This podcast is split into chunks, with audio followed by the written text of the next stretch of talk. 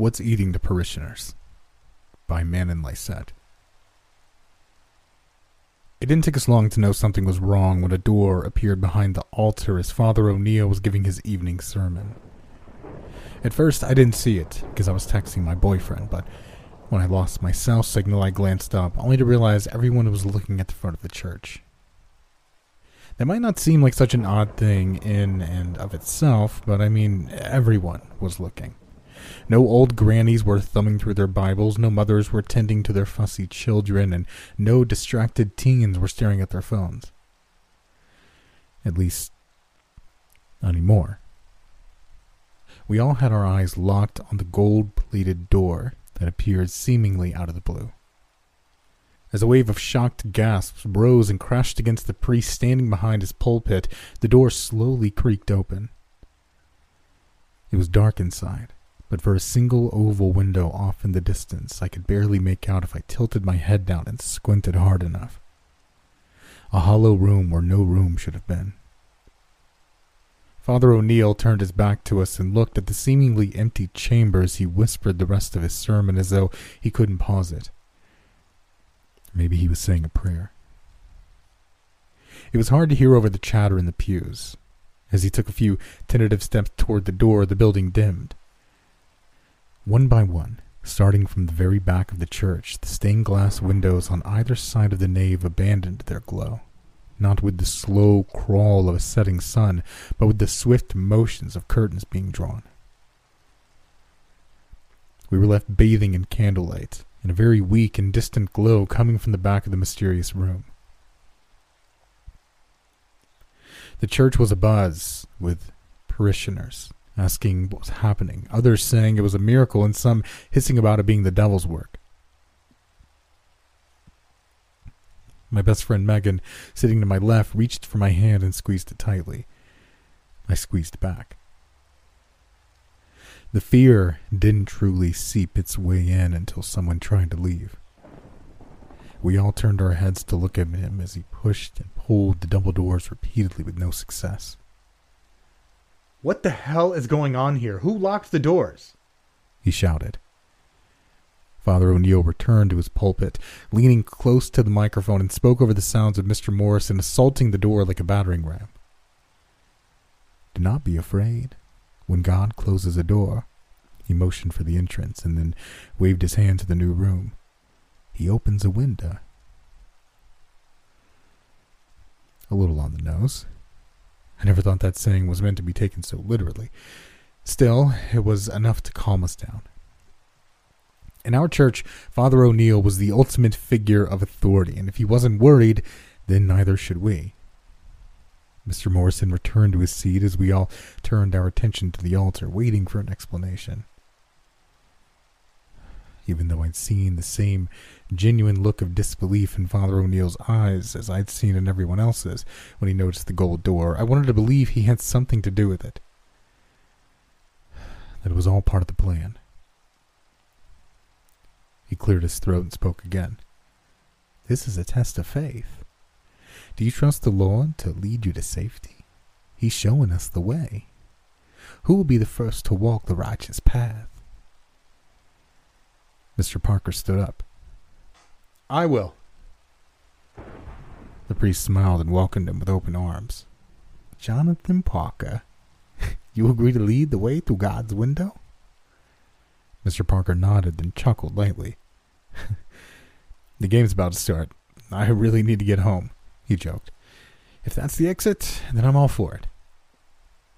We all laughed, even Father O'Neill. He put a hand on Mr. Parker's back and escorted him to the door.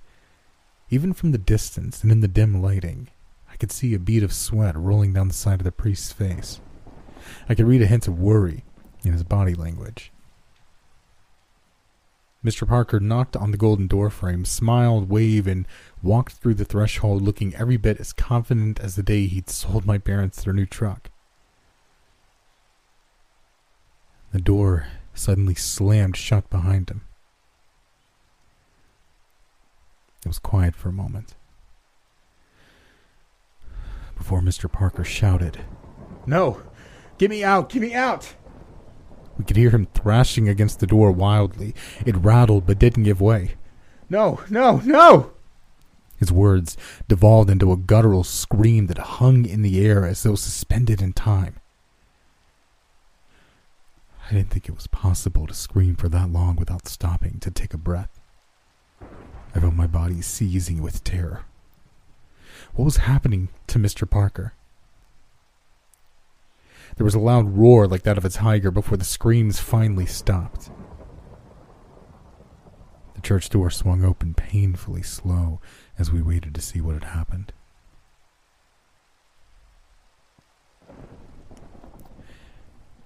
Mr. Parker was gone. That's when the panic started. That's when everyone went running for the exit, myself included. The doors were locked. We knew that already, but we kept trying to force them open. After all, what could two simple wooden doors do against the strength of a fleeing mob? As it turns out, they could stay as stubbornly sturdy as a brick wall. I gave up quickly and backed away, finding Megan again in the crowd. I tried to shake the fear out of my bones as I pulled her aside. Let's call for help. You got a phone? I asked. She nodded and pulled it out, her face twisted into a frown. No service. Me either. Everyone, everyone, please calm down, said Father O'Neill. This time it took a bit more than a few words from Father O'Neill to quell the crowd. It took the church itself. The church that suddenly and without explanation began to tremble as though from an earthquake. A roar emerged from the back of the mysterious room, a roar that I could have sworn sounded like something speaking. More. Everyone stopped screaming, stopped trying to run away, stopped everything. We were paralyzed with fear, but Father O'Neill wasn't going to let the opportunity to preach pass him by. God is angry with us, he said as he held the pulpit in a vice like grip. Mr. Parker was not a righteous man. We're being punished for allowing filth into our midst. This, he motioned to the room, is our chance to purge away the unrighteous and the unworthy. I'd seen in movies where people turn on one another. I never thought it could happen in real life, especially not this quickly. But sure enough, as soon as Father O'Neill spoke, we were all too eager to throw one another to the wolves. Camille Antonio was the first one to speak. She'd been dealing with the threat of a divorce for half a year now. We all knew it was coming. We'd all seen her husband dining with his office assistant around town. Her voice was bitter, full of venom. I caught my so called husband in our marriage bed with another woman last week. If God is angry to anyone here, it'd be with him. That was enough to entice the mob. Mr. Antonio was dragged to the altar. Father O'Neill looked at him disappointedly. Is this true? Mr. Antonio huffed. I'm sorry, son. May God have mercy on your soul. Father O'Neill pushed Mr. Antonio into the room. The door snapped shut violently before he even had a chance to stagger back. The screams were terrible.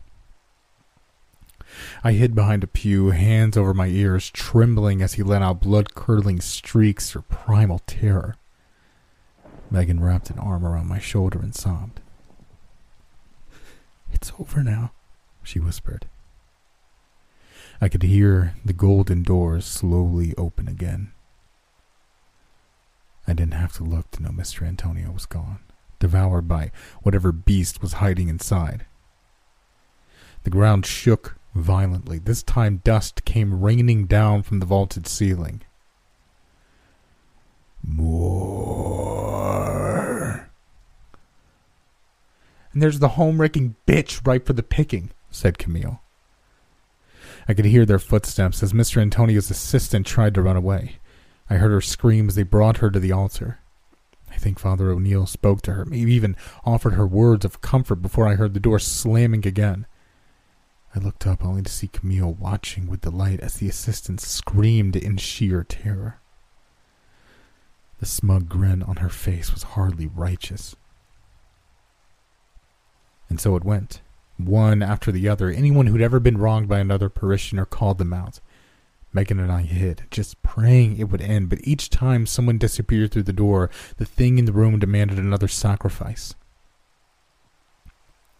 I'd lost count of how many people had been fed to it and who was complaining about what when suddenly I felt a tug on my arm.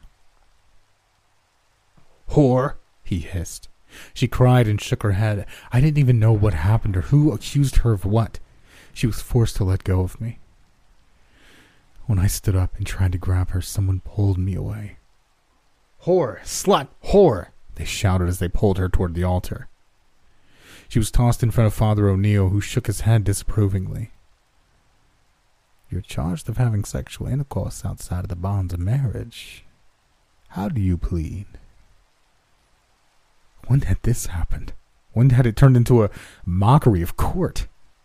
No, no, no, please, please just let me go, begged Megan as she choked back tears. She looked desperate. Oh, I was desperate to help her. I, I wanted to do something, to say something to save her, but there was nothing I could do or say to quell the angry mob. No one was listening to me or to her. They were ready to throw her into the belly of the beast. Father O'Neill tisked and motioned for her captor to stand her up. I'm sorry, but you've been found guilty. He was interrupted by Megan screaming. She had an abortion. Her trembling arm was outstretched toward me. My heart sunk. Last semester, she had me drive her to the clinic, she continued. That was supposed to be our little secret. I told her in confidence. I made her promise she'd never tell a soul. I guess when your life is at stake, you stop caring about keeping your friends' dirty little secrets. The mob parted like the Red Sea, forming a clear path to me. Someone grabbed me by the hair and pulled me down the aisle of watchers. I felt naked and ashamed, but mostly terrified. They'd begun to call me a whore, and it was just a matter of time before they locked me in the room to be eaten like the others. I remember as they pulled me toward the altar, looking up at the vaulted ceiling. I remember thinking how the many arches made it look like a rib cage. That was my last thought before they tossed me in front of Father O'Neill, the man who'd baptized me, the man I looked up to for guidance, the man who was now sentencing me to death in front of the watchful eyes of his parishioners. I looked to the pews as he pushed me into the room. If I had any hopes that Megan would show remorse and at least mouth I'm sorry to me, then I'd be disappointed because her head was downcast and stayed that way as the door shut in my face. I slammed my arms against it, but I knew there was no point in fighting. If Mr. Parker hadn't been able to get free, how could a scrawny little thing like me manage it?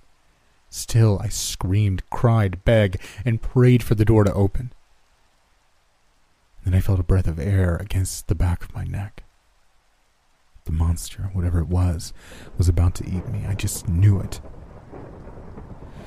I closed my eyes and turned slowly, trembling with the combined fear of every frightening moment I'd experienced in my life. All the times I saw a shadow down the hall or heard a noise under my bed.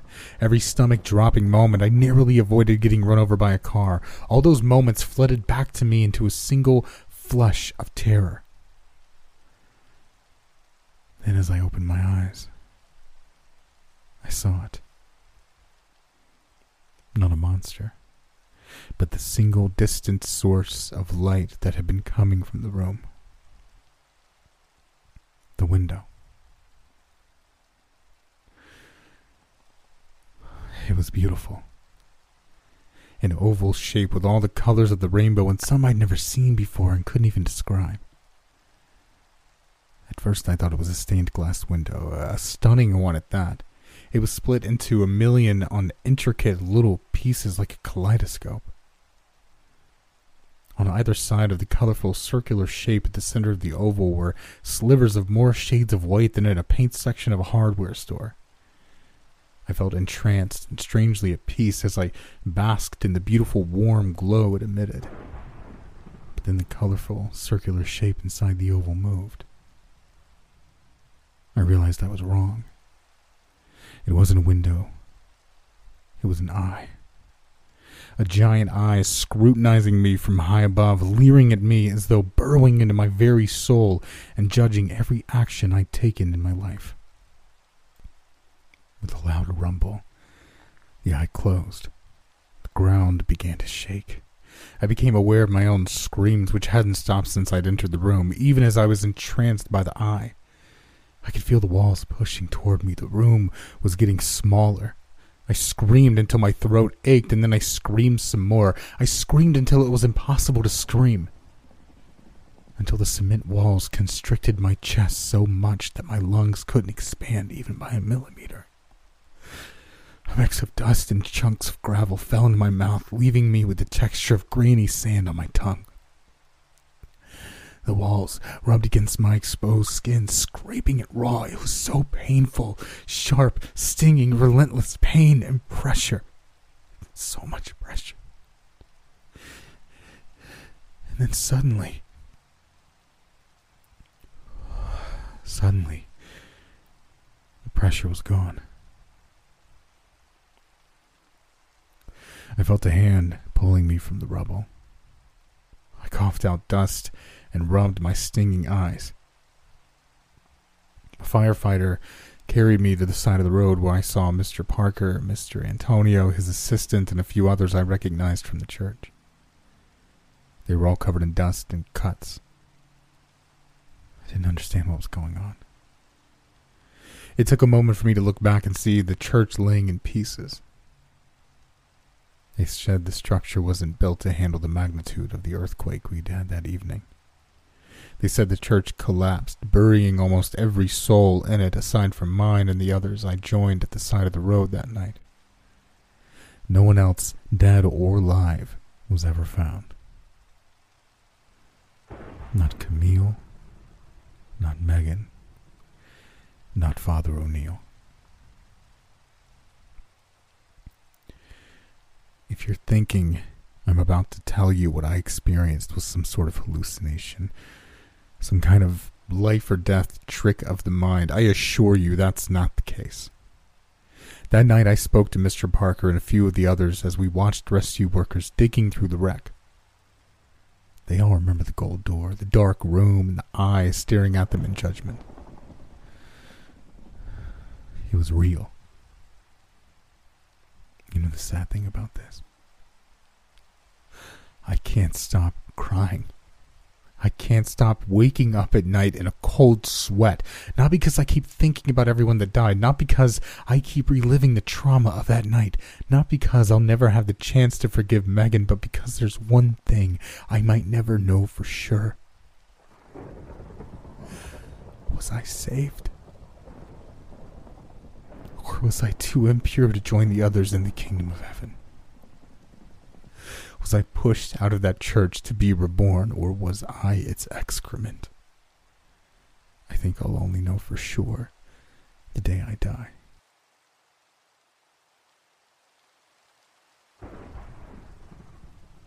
Aren't You a Sweetheart? by Miriam Lyset and Marcus Damanda. It's my fault. I want that clear from the top. When I tell you that I was lonely, that I needed a friend, I know that doesn't excuse anything. When I tell you this all started when I was 16 years old, it's just background information. When I explain to you that I was brought up by a single mom and that my dad had been in prison since I was five, I'm not calling out for your tears. These are just things that's necessary for you to know. If you don't, none of this will make sense.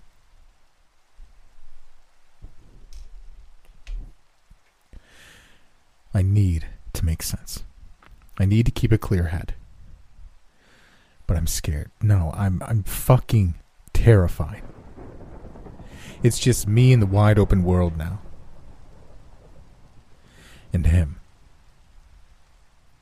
Trevor Walker, the friend that I had needed so badly. My dad sent me a photograph with the only letter I ever received from him while he was in prison.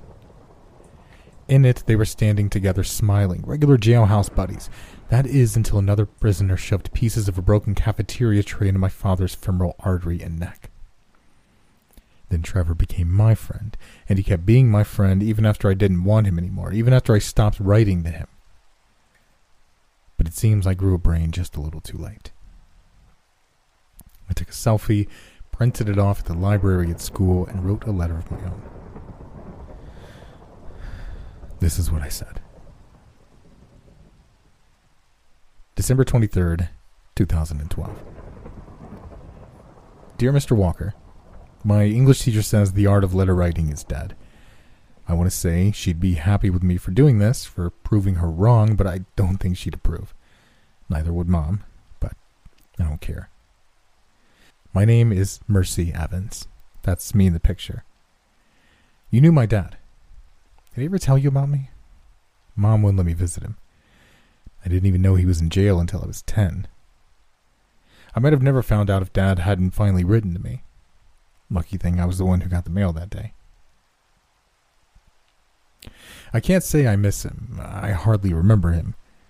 But it's right around Christmas when I miss having a dad someone to drive home the trees strapped to the roof of the car, someone to call me his little girl and threaten my boyfriends. If I had a boyfriend, which I don't. But I'm all over the place now. I'm sure you must get lonely there, on the inside. Is that really what they call it? I know a thing or two about you. I know you've always said you were innocent of those terrible things everyone says you did. My dad must have believed you even if no one else does. I'm ready to believe you too. It's hard to make friends when no one understands who you really are, which is something I can totally relate to. Everyone at Marshall is like uh, a whole different planet from me. Knowing my luck, you probably won't write back. I just figured, you know, what the hell? Show my mom and Mr. Madsen a thing or two.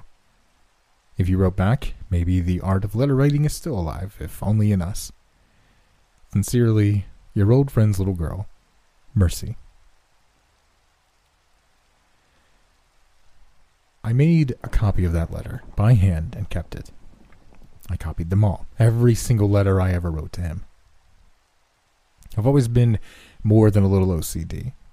I told myself that first time that if Mr. Walker should write back, if he referenced anything I had written to him, I'd want to be able to look back on it. I stole a stamp from my mother's purse. Over the years, this was the least of the things I'd stolen from her. I caught a glimpse of myself in the mirror, though, just as I was doing it, and could not help but feel the inevitable self loathing that brushed across my face like a soft hand that had been dunked in a liquid glint. OCD, bipolar, black clothes and pink hair, and too much eyeliner and eyeshadow, and way too much death metal. Not enough sun, not enough talking with normal people, except for the shrink, and I still think that she never gave a shit. This was me at 16. This was the girl Trevor Walker answered. And this is what he said. December 31st, 2012. Dear Mercy, Aren't you a sweetheart? It's not often I get mail, and your letter arrived just before the new year. It's almost as though you wanted me to know this is a new beginning for us. Is that creepy? Sorry, it's not meant to be. Call me sentimental, but I get lonely this time of year. My family disowned me ages ago, so having someone to talk to makes me very happy. So you're Evan's daughter, huh? well, I'll be. Your dad talked about you all the time. Said you were the sweetest little thing. Every week I'd catch him writing to you. From the sound of it, you never got his letters, huh? Your mom must have threw him out. I'm really sorry you never got him. It's nothing worse than hoping to hear from a loved one and getting nothing. I know that from experience. I know it ain't much, but I'm here for you. I'm sure your pops would have wanted you to have someone to talk to. You have no idea how much it warms my heart to know you believe I'm innocent. I know we don't know each other much yet, but when the entire world looks at you like a monster, it feels real good to know there's still kind hearted people out there like you who believe in me. Thanks for the photo. I'll hang it on my wall. Man, you look so much like your father. Got his eyes for sure.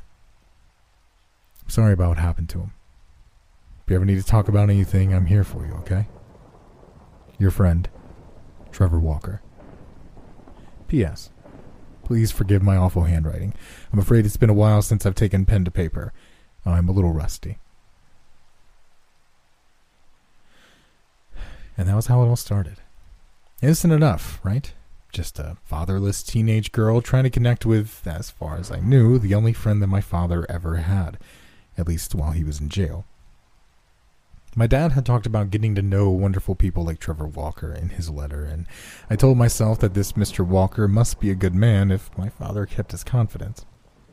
When I read about Trevor in some old text only newspaper stories archived on the internet, I noticed how he'd always maintained that he wasn't guilty of anything.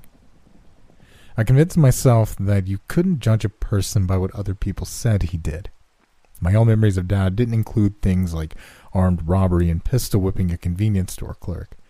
What little I remembered was him holding me, high over his head and laughing, or just looking at me with wide, adoring blue eyes. Not like Mother. By the time I was 16, she'd pretty much given up on me and was just waiting out time so she could kick me out of the apartment. If she was here right now, reading this, I'm sure she'd back me up. She was sick of me, and I was done with her. So, the man that claimed he did not kill those women, well, he was a victim too. That's how I saw it. He was the fourth person ruined by whoever had committed those terrible crimes. I was so glad he'd answered me, I wrote him back right away. January 3rd, 2013. Dear Mr. Walker, Happy New Year. I hope that it's okay to say that, considering, well, you know. Don't worry about your handwriting. I've seen worse. I noticed you put your full name at the bottom of your letter, but I'm still saying Mr., unless you give me permission to do so otherwise. Hint. Your letter was right on time. I'd just blown my chemistry midterm, and Mom took that as her opportunity to confiscate my phone and my iPad and yell at me all afternoon.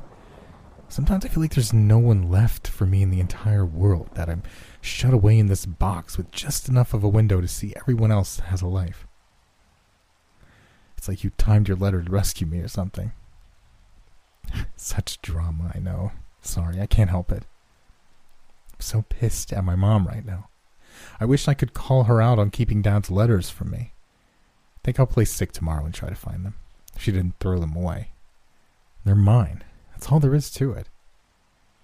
I'm trying to work out how the dad I remember could have done things he was locked up for. I just can't make it stick, even though mom tells me all the time how guilty he was. I wonder what was going on that he thought he needed that money so badly. And of course, she won't tell me anything about that. Kids at school bring up my dad all the time. Counselors and teachers pry into my personal shit every other day, even though I'm already seeing a therapist. One who checks her watch every 10 minutes and labels me a self fulfilling prophecy. Nice, huh? People, God. I'm sorry for being so mad in this letter. I don't want to scare you off. I'm not always like this. I wish I could meet you in person. Maybe when I'm 18. Please don't be freaked out by that. It's just good to have a friend. Mercy.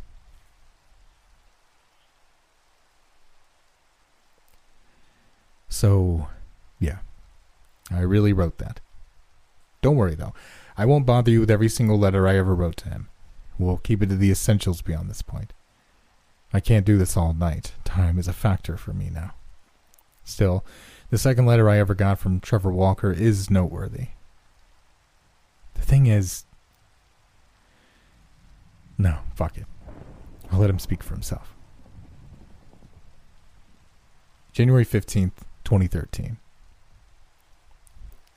Dear Mercy, aren't you a sweetheart to write me again?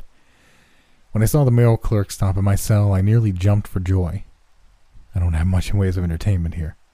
I'll take anything to take my thoughts off the cement walls of my tiny prison cell. I guess in that way we're both pretty similar, aren't we? I'm sure of it now. I'm sure fate brought us together. We're both trapped, both sequestered from the outside world. But, just like I have those letters to remind me that I'm not alone, I hope you know that you're not alone either. You have me. Sorry about your mom. Some people have sticks so far up their asses, I swear. You deserve better than her bullshit. If I was her, I'd dote on you day and night. Don't you listen to a word she says about your pops either, you got that? He was a good man, a real good man. Always told me he wanted a better life for you.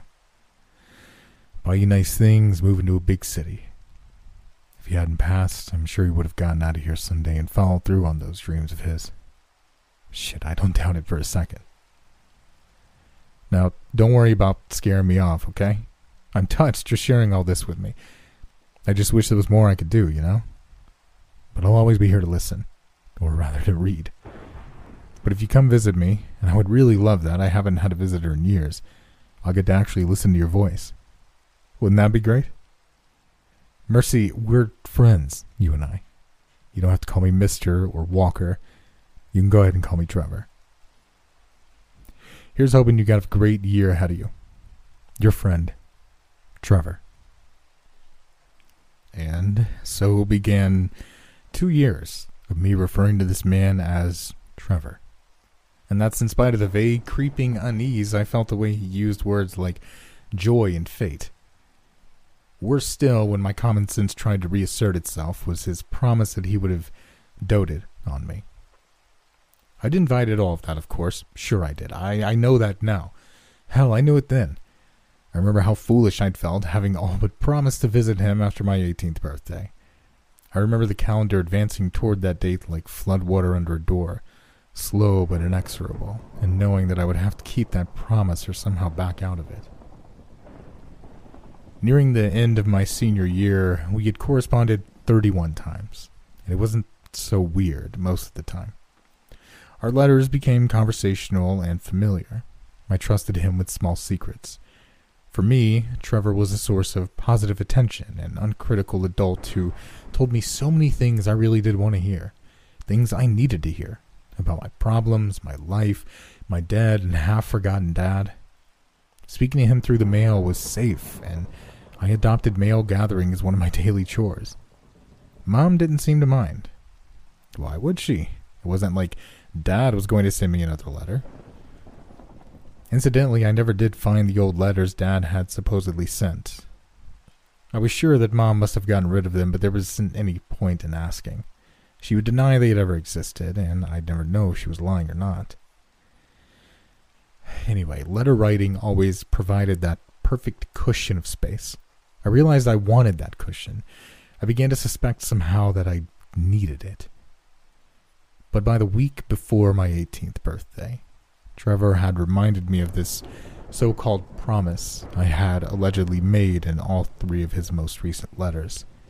And in the last one, he announced that I was officially on his approved visitor list. Staring at that letter, I knew I could not put it off any longer. Decision time, I thought. Do you really want to go see this man in person, Mercy? Thinking clearly for the first time about anything as it related to Trevor Walker, I really did do my best to fix the problem. May 29th, 2015. Hi, Trevor. Hope everything's cool with you. I'm sitting by this creek bank in the woods outside of New Glaswick Strip Mall, using my English binder as a sort of portable desktop as I try to write this. I'm crying and my hands are shaking, so now I guess it'll be you who might complain about the whole handwriting issue. Dad took me here once, just before it all went to hell. There's crawfish in the water, but other than that, I'm all alone. It's a good place to come when you want to be all alone. I had another fight with Mom today, and it was really, really bad. I told her about us, and don't say it, I know it was dumb. I guess I just wanted to open up a little, try to make things right with her in an honest way before going out on my own. Mom said she'd help pay my college tuition, so I thought that meant maybe she wanted to make things better too before I was gone for good. But when I told her about the letters, but when I told her about the letters about me wanting to visit you, Trevor, now she says she'll cut me off and just throw me out right away if I do that, and I know she means it. I know I've messed everything up. I hope you'll forgive me, but I just can't come and see you. Not until I'm done with college. Please, please understand. I hope this all somehow makes sense to you. I've explained it the best I can. I'm sorry. Mercy.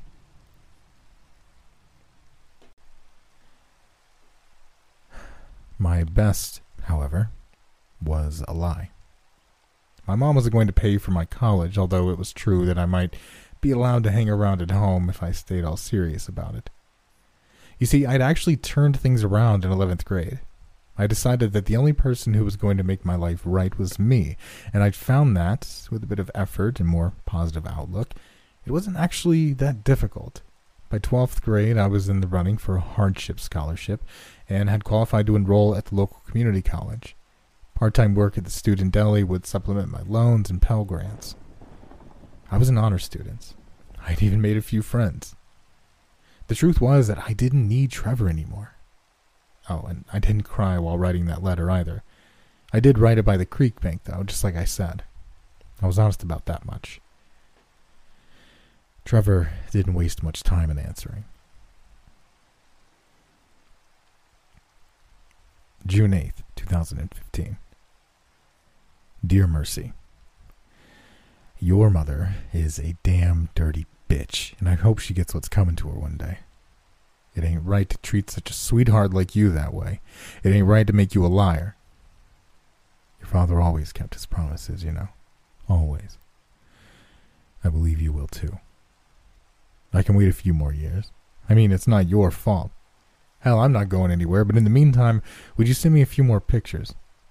Brings me so much joy to see how you've flourished in these past couple of years. Keep them on my wall. Look at them every morning when I wake up and every night before I go to bed. You look so much like your father. You got his eyes. If we ever get out of here, maybe you and I can sit by the water and look at the crawfish together. Would you like that? I would. The only thing that keeps me sane in this god-forsaken place is knowing you're out there thinking about me. I need you, Mercy. I need you as much as you need me. Remember that, all right? I don't know what I'd do without you. Your friend, Trevor. I sat on my bed and stared at the letter. By the time I realized what was happening, it was almost too late. I ran out of my bedroom, clutching the letter in a sweaty ball of my clenched right hand, and found I could not let go until I was leaning safely over the open toilet. I don't think I've ever thrown up so violently in my life. If I had, prior to that moment, still felt that Trevor Walker was innocent of the crimes he was accused of committing, that letter set me good and straight. For two years, I'd been corresponding with a killer. My father had been friends with a killer. And now, my entire college experience would be tainted with a mistake I'd begun making when I was 16 years old. I would be on the clock again. It would be ticking down the days until Trevor would be expecting me to visit him, to fuel whatever desperate, despairing, perverted fantasy he's used as masturbation fuel in his prison cot at night. He wanted more pictures. He wanted more up to date version of what I looked like. He wanted to track my progress toward becoming a woman. I threw up again. Noticed my mother at the doorway watching me, saying nothing. I screamed at her to leave me alone. She did, swearing under her breath something about me being a neurotic little bitch. Later, it would occur to me that the trait was inherited. You know how you always think of that perfect comeback when the moment's long gone? Anyway. I was making too much of this. He was locked up after all. I spit, flushed the toilet, steadied my breathing. What could he really do? The days of me writing letters to Trevor Walker were fucking finished. But Trevor, it turned out, was not finished with me. September 15th, 2015.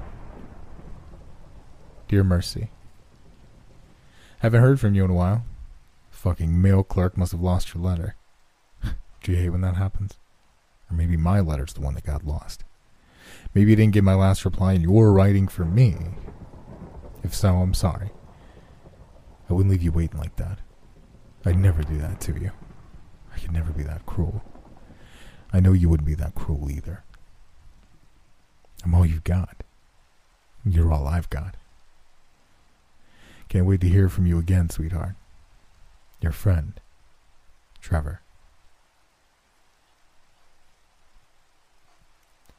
I wasn't too surprised to find this particular letter in the mailbox. Actually, if I was surprised by anything, it was that he took three months to send it. I could see that he suspected the truth. It was all in the way he used the word cruel. He knew what I was doing. Deep down, he knew it, even if he was in denial about it. And he was trying in that slimy way of his to guilt me into writing back. Not gonna happen, Trevor, I thought, sliding this letter into my desk drawer at home. I stared at the pile. I should throw them all away. But I didn't. Nor did I take them to the police and file a restraining order. The thought of my correspondence with Trevor becoming public was uh, unbearable. The news would have a field day with it. I'd be like those crazy women who wrote letters to Manson or Bundy, wanting to marry them. That wasn't going to be me. I was finally getting my shit together. It was in my first week of college, and mom didn't even talk about throwing me out anymore. Maybe actually seeing me try to make something out of myself had something to do with it. Perhaps she was contemplating the empty nest and putting it off as long as she could. I don't know. We didn't always get along, but somehow, now that either one of us could legally separate herself from the other at a moment's notice, we'd found a way to respect each other's boundaries. And I was reluctant to leave. Most of the reasons were financial, but there was this other reason too. She could know about Trevor. Sooner or later, his letters would stop coming, and until they did, I had no choice but to stay. Two months later, he wrote me this November 20th, 2015. Dear Mercy, You're not ignoring me, are you? I'm starting to think you've forgotten about me, about our bond, but there's no way. We've got too much in common. We're friends. Friends don't leave friends waiting for this long. It's getting cold here. The leaves outside have turned red and brown. I wonder what it must look like for you. I only get to see the same trees over and over again, year after year. I know them by heart. The ones that turn yellow, those that go brown, the crimson ones. They're my favorite. Red is such a soothing color. It's the color of life. It's the color of death. It's beautiful. How have you been? How's college life? Is that why you haven't answered my mail? Hadn't occurred to me that maybe you moved away to attend class. Maybe your skank of a mother found my letters and threw them out. Burned them, maybe. Wouldn't put it past her. She won't stop us, though. I'll just keep writing and writing until one of my letters gets through to you. I won't abandon you. We're connected. Your friend, Trevor.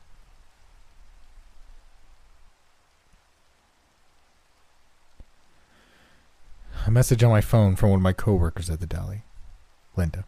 Tickets for the Hamjackers Festival next week. So excited. You're coming. On me. Can't cry, poor.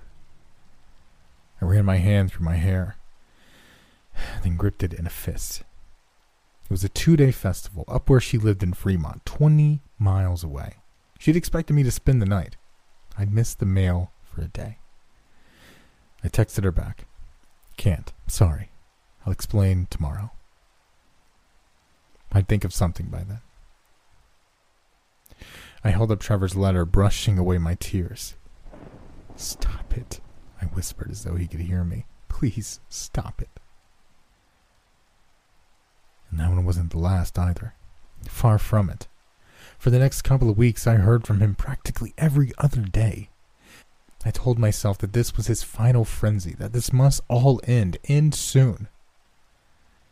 The words on the page kept whispering to me, taunting me, painting my vision red, the color of life and death. We're connected, he said, over and over again. And soon it would be our special day. Trevor was conscientious enough to remember it. December 23rd, 2015. Dear Mercy, Do you know what today is? It's our anniversary. The anniversary of the first letter you sent me. It's faded now. I've looked at it so many times, handled it so much, the ink smeared and faded. But I still have your picture. I'm very careful with your picture. Don't let anything bad happen to it. But back to the topic at hand our anniversary. I haven't heard from you in months, but I know you're thinking of me today. I just know it. I can feel you in my bones. It's electric. The bonds that bind us together, you feel it too, right? Our special connection. Tell me you're thinking of me. Happy New Year. Hope to hear from you soon. Trevor.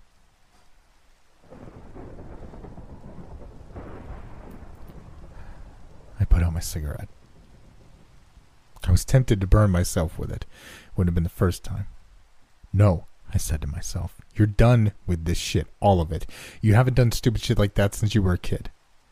But then I hadn't smoked cigarettes in more than a year either. And here I was, smoking. I hoped Mom wouldn't smell it. That was the last thing I needed. This is it, I thought, and repeated it to myself several times with my eyes shut tight. When I don't answer him on our anniversary, he'll get it. He'll take the point. This is it. This is it. For two months, I dared to hope that it was. February 27th, 2016. Dear Mercy, have I done something to offend you, sweetheart? Why would you treat me this way? By now, I'm sure at least one of my letters has reached you. I've sent dozens, maybe more. Whore of a mom could have caught them all, so why aren't you answering? I miss you. Your friend, Trevor. Into the drawer the letter went. Out came the textbooks. On came the computer. I breathed a sigh of relief as the machine booted up. Finally, he gets it. It was the best thing that could have happened, better even than never hearing from him again. This time, for once, he acknowledged that I had deliberately cut him off. Took him long enough. As I commenced hacking my way through pages and pages of research on evolving theory on abnormal psychology, I felt an unexpected twinge of guilt. Trevor Walker was a criminal, a killer. But it had originally been me, not him, who had reached out for a friend. I hadn't even had the guts to tell him I was done. This could have been over long ago, and through it all, he cared enough about me to keep our letters secret. If he had told anyone I knew, then sooner or later everyone would have found out. I felt bad for him but not bad enough to write back. I figured he had one more letter left in him, tops. But I was wrong. He had two. March 19th, 2016. Dear Mercy, in all the time we've been corresponding, you never once asked me what happened that night. I'm sure you must want to know. Can't blame you. I understand. Well, sweetheart, I think you deserve to know the true story. I owe you that much. It was 1986, and I was taking a stroll after dark. As I walked by the woods, I saw something strange, something I still can't properly describe to this day. In the darkness, I saw something even darker. Something that seemed to absorb even the dimmest of light, a kind of shadow in the shadows. I could only make out its presence from the absence of things around it. This strange moving shadow shifted toward me as though liquid and solid all at once. I was frozen in fear. Couldn't move, couldn't run, couldn't scream. The shadow slithered into me, and suddenly I felt a rush of adrenaline. My body started moving on its own. You know, after all these years, I've always maintained my innocence. And this is why. I wasn't in control that night. I was just a puppet. That thing, that shadow, it pulled me by unseen strings, forced me to do those heinous things. I couldn't stop myself. There was no way to resist him. He made me steal that truck, made me throw those women in the back, made me force myself on them, made me watch as my hands squeezed the life out of them. I had to watch. Oh, God, I had to watch as the light faded from their eyes and felt their bodies turn cold. I had to throw them into the ditch and hunt for the next.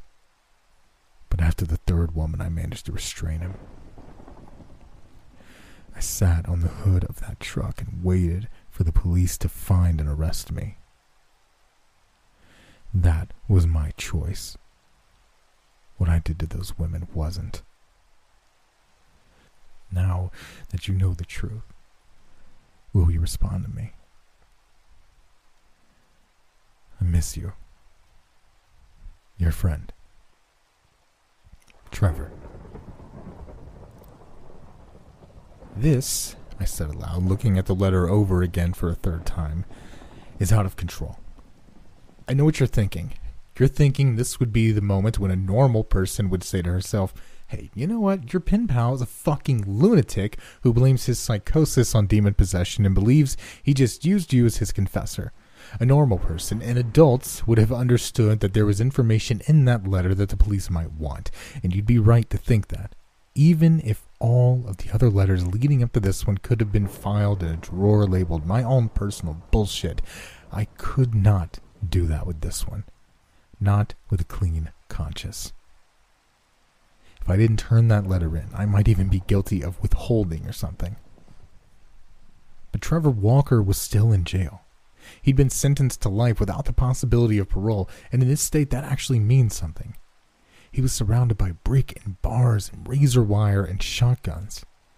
If he tried anything, there wasn't a cop anywhere on earth that would hesitate. They'd blow his fucking brains out. And I was in too deep. I'd collected over 50 letters from this monster and done nothing with them. I'd be hounded everywhere I went. I'd have to move, change my identity, hit the reset button on my life yet again. I had friends. I was normal. Things weren't even that bad with mom anymore, so go ahead and say it. I won't argue.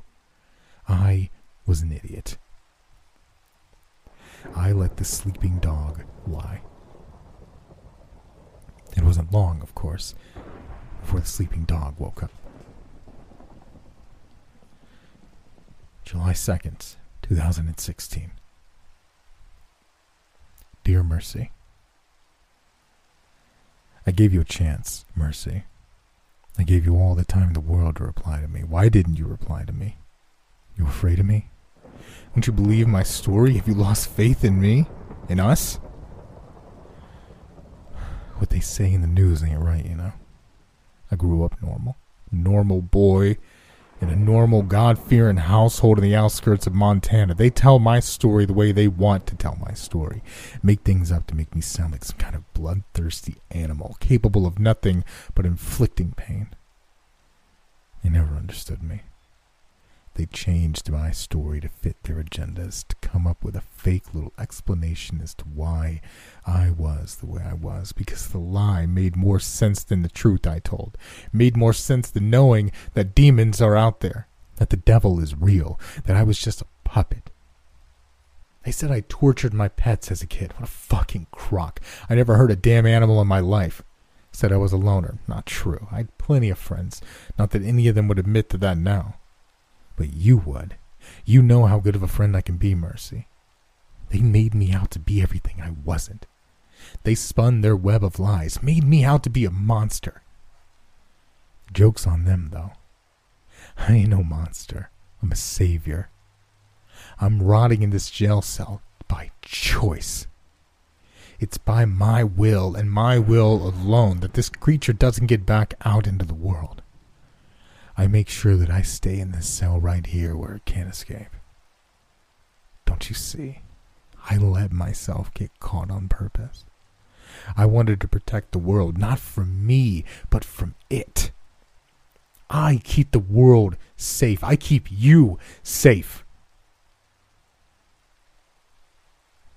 But it wants out.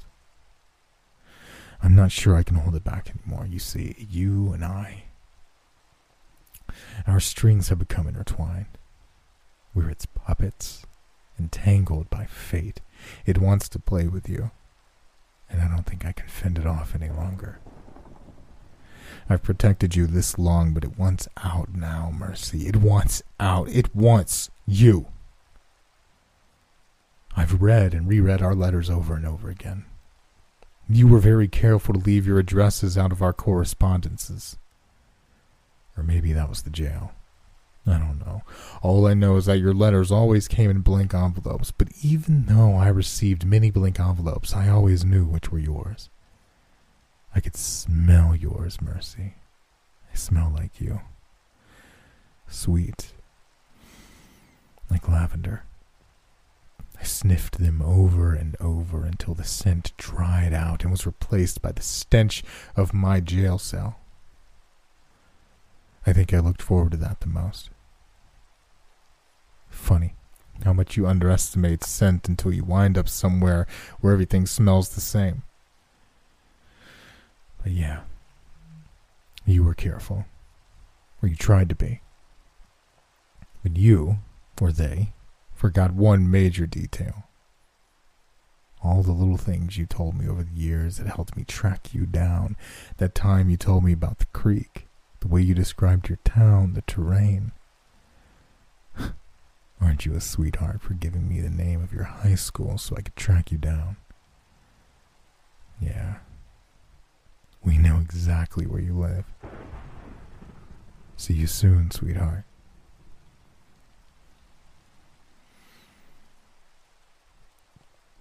That was it. His last letter.